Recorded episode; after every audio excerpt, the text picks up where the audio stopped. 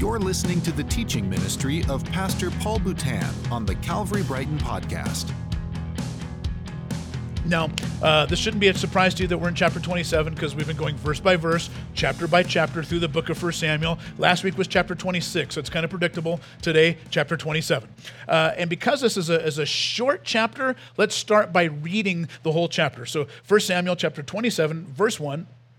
It says, Then David said in his heart, Now I shall perish one day by the hand of Saul, and there's nothing better for me than I should escape to the land of the Philistines. Then Saul will despair of seeking me any longer within the borders of Israel, and I shall escape out of his hand. So David arose, and he went over, he and his 600 men who were with him, to Achish, the son of Maoch, the king of Gath.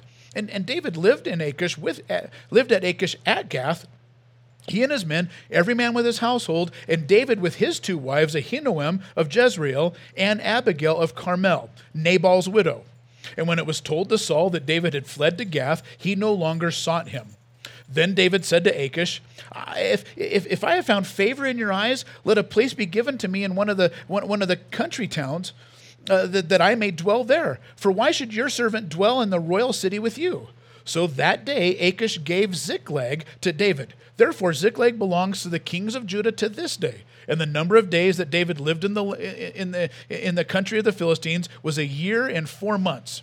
Now, David and his men went and made raids against the Geshurites, the Girzites, the, the, the Amalekites, and the mosquito bites. I made that part up. For there were, the inhabitants of the land from old, as far as Shur to the land of Egypt. And David would strike the land and would leave neither man nor woman alive, but he would take away the sheep, the oxen, the donkeys, the camels, and the garments, and come back to Achish. And when Achish asked, Where have you made raids today? David would say, Against the Negev uh, of Judah, or against the Negev uh, of the Jerahmeelites, or against the Negev uh, of, of the Kenites. And David would leave neither man or woman alive eh, to, to bring news to Gath, thinking lest they should tell about us and say, So David has done. Such was his custom all the while that he lived in the country of the Philistines. And Achish trusted David, thinking, He has made himself an utter stench to his people Israel. Therefore, he shall be my servant always. Let's pray. Father, we thank you for your grace. We thank you, Lord, that as we open your word this morning, we can hear directly from you.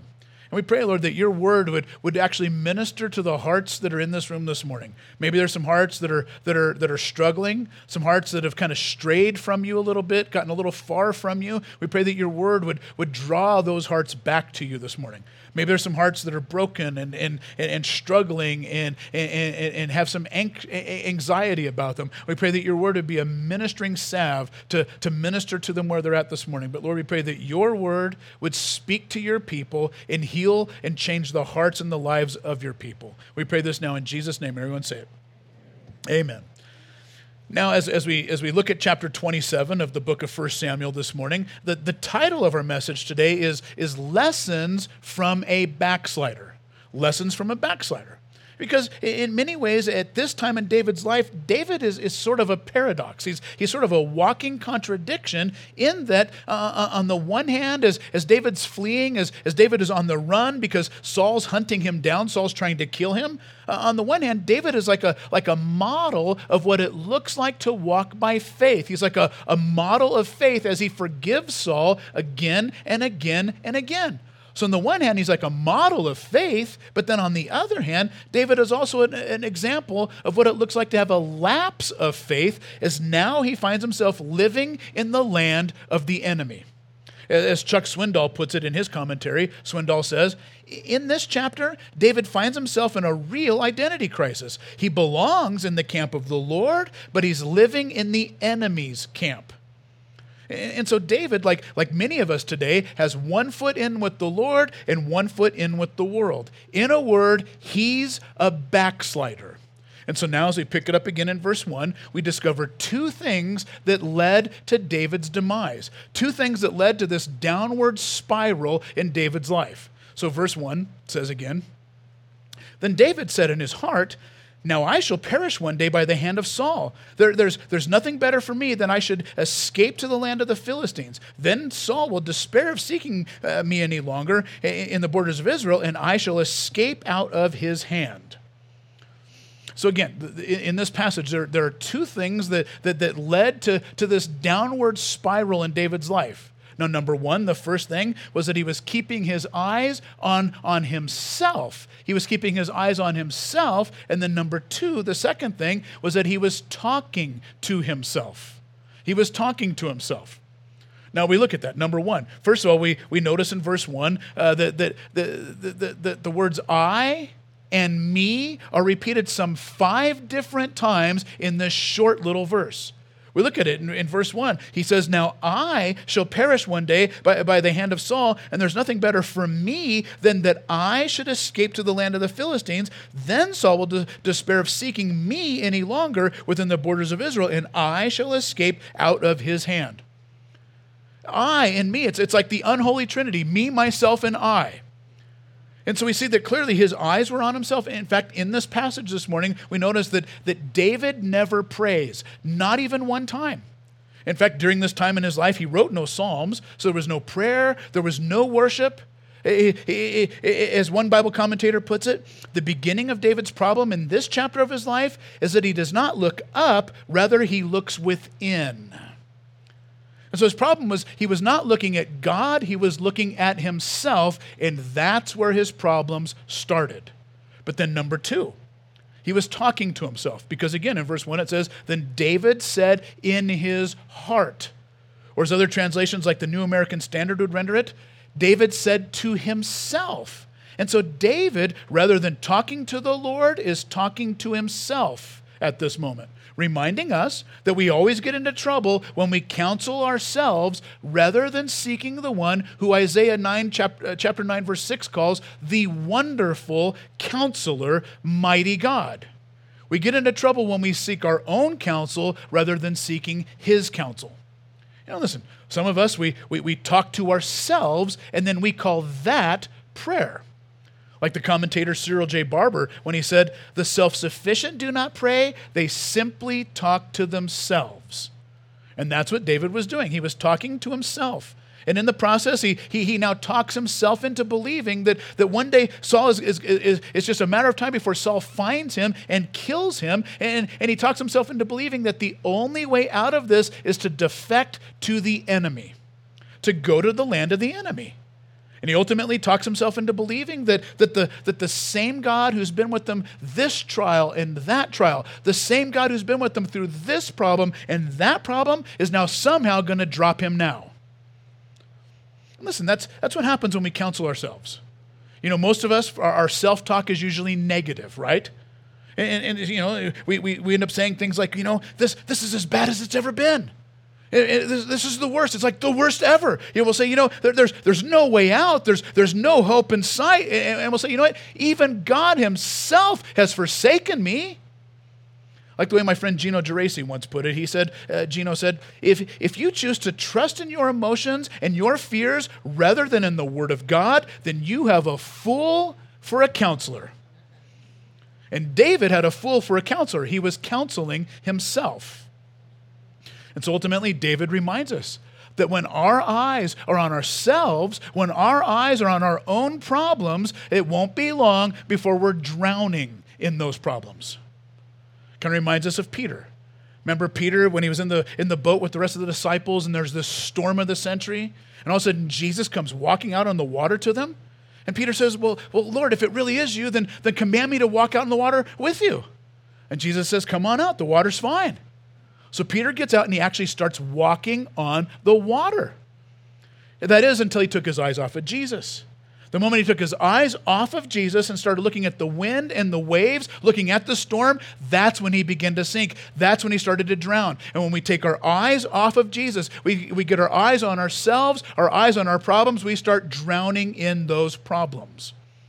In fact, it's interesting. Economists have pointed out that this, this, this interesting trend. They, have noticed that, that during times of, of economic downfall, times of economic recession, times where the economy is, is on thin ice, so to say, they've noticed this trend where, where tithing to churches or, or even giving to charities plummets, but at the same time, sales of alcohol and drugs and, and pain medications rise. In fact, they, they have like a meteoric rise.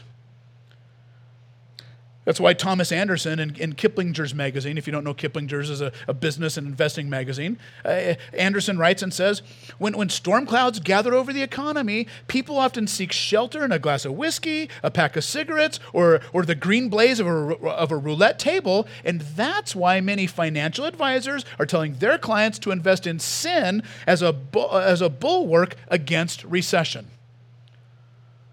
So they're telling you to, to gamble, they're telling you to bet on human nature. That it's in human nature to sort of sort of self-medicate. In fact, uh, virtually all psychological experts agree that, that, that those who turn to drugs and turn to alcohol during times of crisis, that, that, that it's a coping mechanism. They're, they're self-medicating. It's a way of turning to yourself for the answer, only to drown in the answer that you're finding in yourself. And so David, like, like, like many of us, he, he, he, he's turning to himself rather than turning to God, and that was the beginning of his problems. And now, as we look at verses 2 through 7, we see that David's on the run, but he's running the wrong way. Verse 2 So David arose and went over, he and the 600 men who were with him, to Achish the son of Maoch, the king of Gath. And David lived, in, uh, lived with Achish at Gath, he and his men, and every man with his household, and David with his two wives, Ahinoam of Jezreel, and Abigail of Carmel, Nabal's widow. And when it was told to Saul that David had fled to Gath, he no longer sought him. Then David said to Achish, If I have found favor in your eyes, then let a place be given to me in, in, in one of the country towns that I may dwell there. For why should your servant dwell in the royal city with you? So that day Achish gave him Ziklag. Therefore, Ziklag has belonged to the kings of Judah to this day. And the number of days that David lived in the country of the Philistines was a year and four months. Now, there's a couple of dynamics here at work. There's a couple things happening. Now, on the one hand, this that you might say this is kind of on the level of, of, of maybe, maybe you deciding to move your whole family to another state because the economy's better. You find out they got a better economy, the taxes are lower, the jobs are better, you know, the housing market's better, so you move your family there. In a sense, that's what's happening here. David discovers, you know, it's, it's better in Gath. So he not only moves his family, but the families of, of his 600 men, and they go to Gath. But there's more to the story than just that. And, and I think it has to do with this, this phrase, went over, back in verse 2. Notice in verse 2 it says, So David arose and went over. Other English translations, like, like the New American Standard, would say David crossed over. I think that's a better rendering. And the reason I say that is because the Hebrew word that's used here for, for crossed over or went over, it's the Hebrew word avar. And it's a word that, that means to, to go beyond. It, it can be translated to transgress. It can be translated to, to cross the line. In fact, sometimes it's used figuratively to convey the idea that, that you've sinned uh, by, by, by, uh, by disobeying God's command. It's as if God's command drew a line in the sand and then you crossed over that line. You crossed the line. And so literally, David crossed the line by going to the, to the, the, the Philistine stronghold, the city of Gath. And keep in mind, Gath was, wasn't just a Philistine stronghold. If you remember, Gath was the hometown to who? To Goliath. And, and by the way, this is actually the second time now that David's gone back to the exact same city. You may remember back in chapter 21. David, again, he's, he's being hunted down, pursued by Saul. And so he flees, he's on the run, and he, and, and he runs to Goliath's hometown. And when he shows up, what was he doing? He was actually carrying Goliath's sword in his hand thinking somehow, foolishly thinking, that the, the, the people who lived there were going to help him. Listen, they didn't want to help him, they wanted to kill him. And now, all these years later, David now comes back to the same city for a second time. And it's interesting. It seems that, that one of David's tendencies, whenever things go wrong, whenever the bottom drops out, that one of his tendencies is to go back to the enemy's stronghold. Go back to this Philistine city of Gath. He's gone there now the second time, reminding us of, of Proverbs 26, verse 11, that says, As a dog returns to its vomit, so a fool repeats his folly. Now, listen, I've, I've said this before, and I love my dog. His name's Moose. But there's some things he does with his mouth I'm, mouth. I'm thinking, you know what? Don't you even think about licking me. And, and sometimes it can be so frustrating to watch pe- the people we love and the people we care about go back and keep doing the same thing over and over and over again. To watch them go back to the same bad habit, or to watch them go back to, the, to that same addiction, or, or to that same abusive relationship over and over and over again. And listen, it's one thing to sort of stumble into it, but it's something else to intentionally go back to it, like David keeps going back. I mean, it's one thing to be tempted, but you know, it's another thing to go out of your way to find it. It's like the family that went on vacation in, in, in, in Daytona Beach, Florida. They're walking along the beach, and all of a sudden, these two women come walking by in these in these string bikinis. By string, I mean like dental floss, if you know what I mean. And and and so as they walk by, the the dad shakes his head, and he's like, "How disgusting!" And his wife turns and says, "Really? Well, if it was so disgusting, then why were you staring?" And at that point, the teenage son chimes in, and he says, "Well, I think it's because dad likes to be disgusted." Listen, when it comes to temptation, we need to remember that 1 Corinthians 6:18 tells us to flee immorality. It's telling us not to run to it, but to run from it. But David's problem was that David was running to it. Listen, the Philistines weren't chasing him. The enemy wasn't running after him. He was running to them. He ran to the Philistine stronghold. And quite frankly, the last place David belonged was in the enemy's stronghold, and yet here he is for the second time. Leading one commentator to write these words. I don't know if this commentator was Chuck Swindoll or Warren Wiersbe, could have been Skip Heitzig, Greg Laurie, Chuck Smith. I, I kind of, it would just call him commentator. And he said, David, at this time in his life, Uh, is a clear illustration uh, of a man who's a believer on the inside, but on the outside, he looks just like a non believer because of how he's living his life. Again, like I said earlier, in this chapter, he's not praying, he's not worshiping, all he's doing is running, and I might add, he's running the wrong direction. He's running the wrong way. And then, almost as if to underscore that, that this was not a spiritual high mark in, in, in, in David's life, verse 3 reminds us that during this life, he was married to two different women at the same time. He, he, he had two wives, Ahinoam uh, of Jezreel and Abigail of Carmel, who was, who was Nabal's widow. And so this is revealing yet, yet another weakness in David's life. You see, not only did David have this tendency that whenever things went bad, whenever, whenever stuff hit the fan, whenever the bottom dropped out, he had this tendency to, to run to the enemy. But in addition to that, he also struggled with lust. In fact, a recent survey uh, discovered that, that 99% of men struggle with lust. The other 1% struggle with lying. Uh, and so, so David, he, he had this struggle with lust.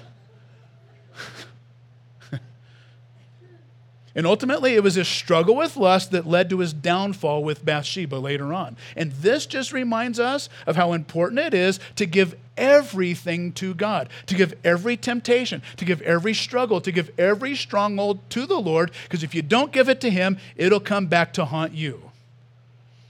And by the way, we, we should point out that this wasn't like a temporary lapse in judgment. It wasn't like a, like a momentary thing. It wasn't like, like this lasted for a day or two or, or a week or two, even a month or two. Verse 7 reminds us that, that David was in this stage of his life for one year and four months.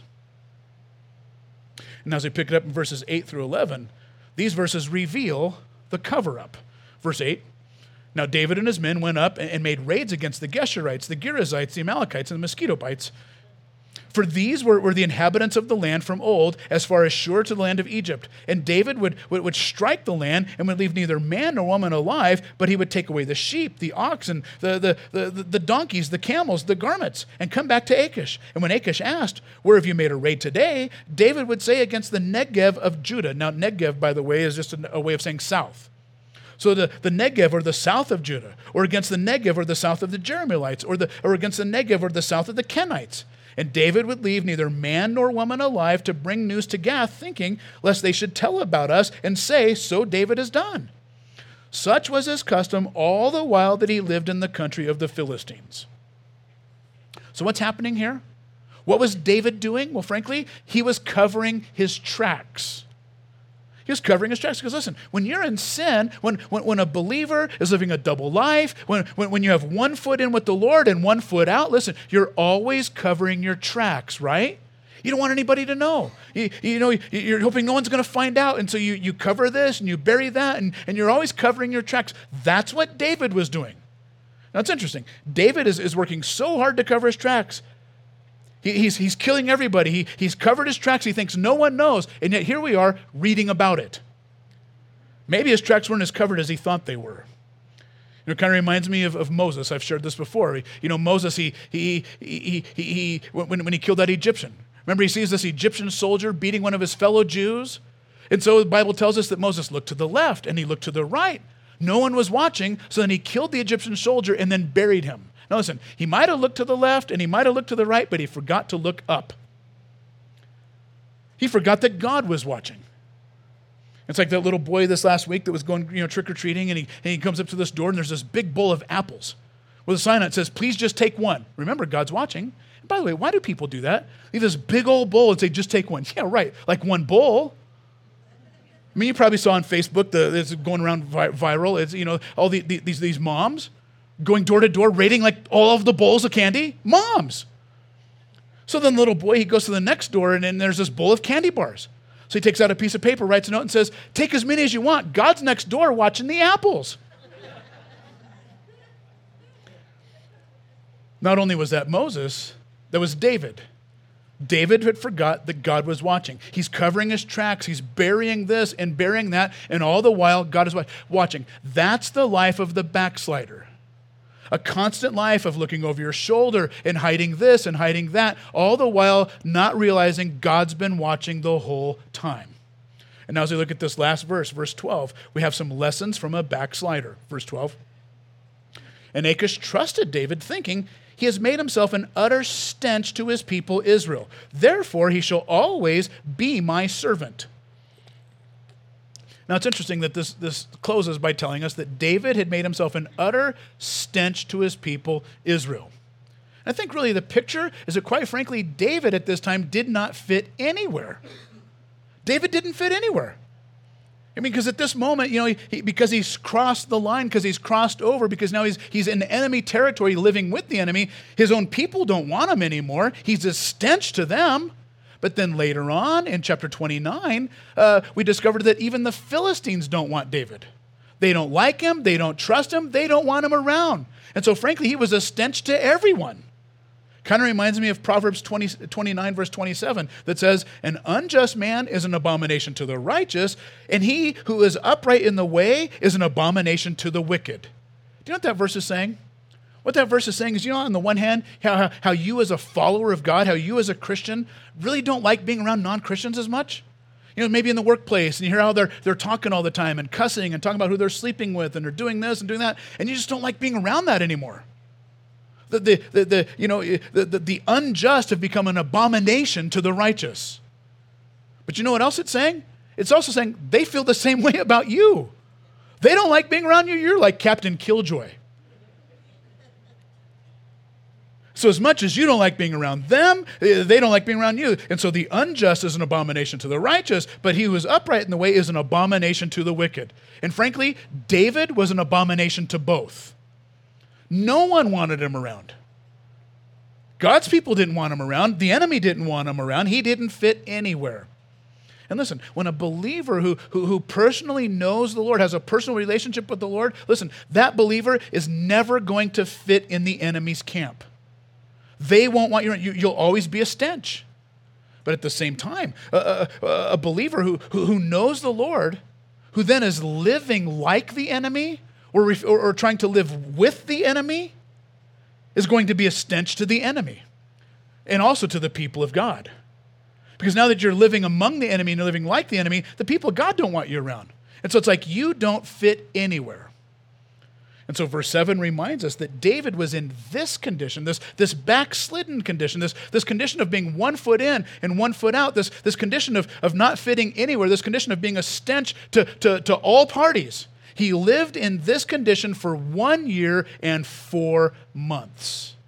As we said, David was in the midst of an identity crisis, a follower of God living in the enemy's camp.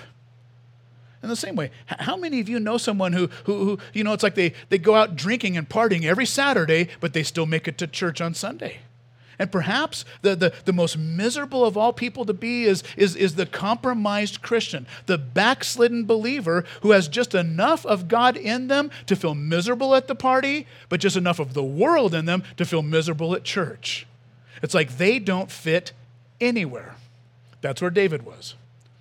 Now, in this passage this morning, we see that, that there were three steps that led David to this condition.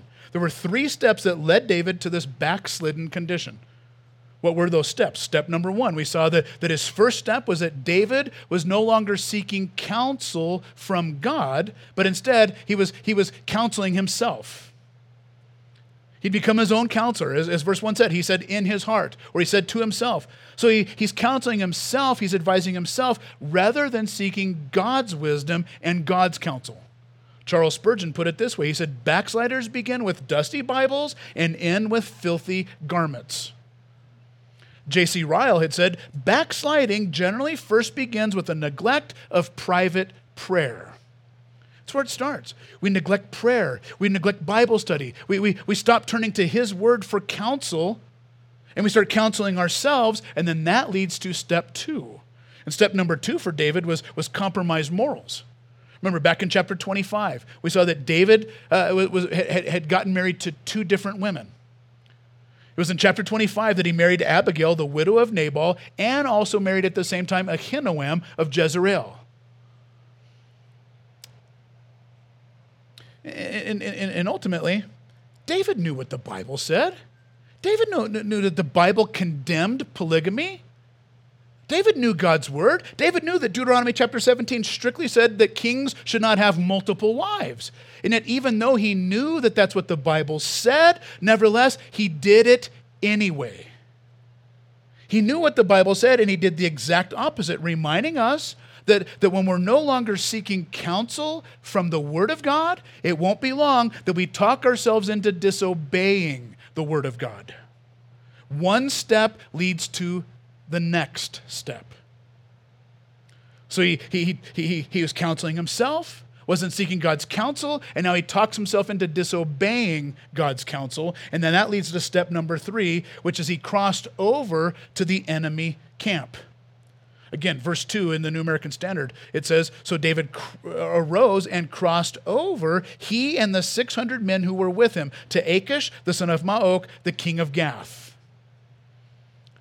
So David crosses over to the enemy camp. He finds himself in the wrong place with the wrong people, and it wasn't long until he started doing the wrong stuff. That's how, that's how it always works. Whenever you find yourself in the wrong place with the wrong people, it won't be long before you're doing the wrong things. That's why 1 Corinthians 15:33 says bad company corrupts good morals. Or as the Puritan writer William Foster once put it, he said, "He that lies down with dogs gets up with fleas." And so it's true. If you're hanging out with the wrong crowd, it's, it's, it's, it's a matter of time before you're doing what they do. Now, you might start off and think, well, you know what? Maybe I'll influence them. Maybe I can win them over for Christ. Maybe I can win them to the Lord. Yeah, maybe. But chances are they're going to influence you. How do I know that? Because it all started by you crossing over to their side. You crossed the line. They didn't come over to you to seek advice. They didn't come over to your side and ask you what God thinks. They didn't come over to you to, to, to find God's wisdom in their life. No, you crossed over to them. It started in compromise. And oftentimes, what starts in compromise leads to more compromise.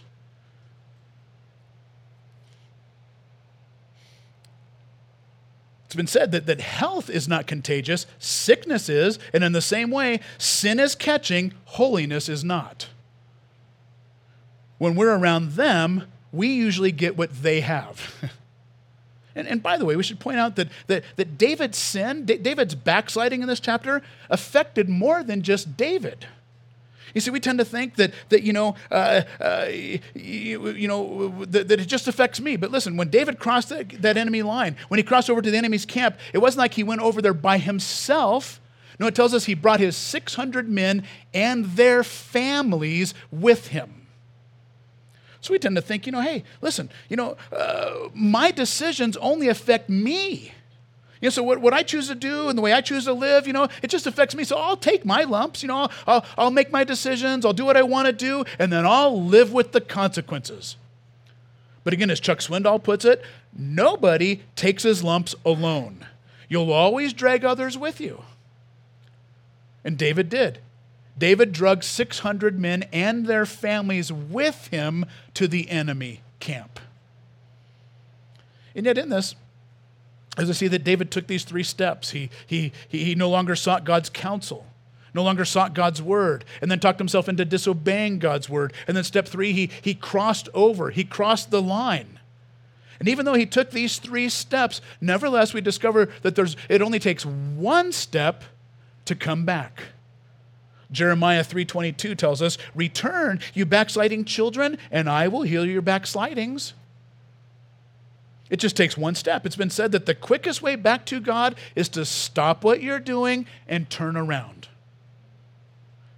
Listen, we all know the story of the so called prodigal son in, in, Luke chapter 15. The story of this rebellious son who, who takes all that his father has given him and then he squanders it away in, in, in wild living and wayward living and sinful living. And then, like, like any backslider, he thinks, you know what?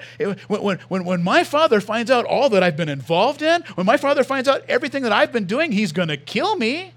Only to discover that, that, that, when he repented, when he came back home, his father embraced him and forgave him reminding us of, of, the truth of, of Romans 2, verse 4, that says it's the kindness of God that leads us to repentance. It reminds me, and I've shared this, but it's been a while. Years ago, decades ago, there was a, a broken-hearted father in Spain. And he was brokenhearted because his, his son had gotten involved in drugs and, and, in, and in some gang activity and some violence, and, and so he had to kick his son out. But after a while, he regretted it and he wanted to restore his relationship with his son. So he took out a full page ad in the newspaper called the Madrid Sun Times. And, and the ad wrote and, and said this it said, Paco, I forgive you. And I want you to come home. I'll meet you tomorrow in the park uh, across from the newspaper office. Love, Dad. And would you believe the very next day, 800 young men, all named Paco, showed up at the, at the park across from the newspaper office, hoping that it was their dad who said, I love you, all is forgiven, come home. And I'm here to tell you that if you happen to find yourself in the, in the shoes of Paco, or in the shoes of David, or in the shoes of the prodigal son, if, if you happen to be in that place where you've taken three steps away from the Lord, you started off just not listening to his counsel, and you start counseling yourself, and then you talked yourself into disobeying his counsel, and then finally you crossed the line, you crossed over. I'm here to remind you it just takes one step to come home, to stop what you're doing and turn around. I'm here to remind you that it's the kindness of God that leads you to repentance. Let's pray. Father, we thank you. We thank you for your kindness. We thank you for your grace. We thank you that because of the work of Jesus, what Jesus did on the cross, our sins have been forgiven. And because of his work, we can be restored. Because of his work, we can be embraced. Because of his work, no matter what we've done, no matter how many lines we've crossed, we can come home. Listen, maybe that's you. Maybe, maybe you're in the shoes of Paco, the shoes of David, the shoes of the prodigal son or daughter. And you've been taking this step away from the Lord and that step away from the Lord and this step. But now you found yourself here this morning and you're here for a reason. It's because the Lord wants you to take one more step, but this time it's a step in the right direction. It's that one step that says, I'm turning around. I'm stopping what I'm gonna what I've been doing and I'm turning back to you. To those arms that want to embrace me, to those arms that want to forgive me. Listen, if that's you, if you need to be forgiven, if you need to be restored, you want to come back home, just raise your hand and, and I'll pray for you and I'll help you make that step to come back. If that's you, just put your hand up in the air and I'll pray for you now. I see those hands. But for those that are raising their hands here in this place or maybe online watching, we, I pray for them, Lord. I pray that you would embrace them in your loving arms. If that was your hand that went up, just pray in your heart and pray this with me Lord Jesus, have mercy on me. I've sinned against you. My heart has strayed, it's wandered, but now I want to come home. Forgive me. And Lord, thank you that, that, that, that, that, you died for my sins and that because you died, I can live, and I can live forgiven. I can live as a child of God. I pray in Jesus' name. Thanks for listening to the Calvary Brighton podcast. To find out more about our ministry in Brighton, Colorado, go to calvarychapelbrighton.com.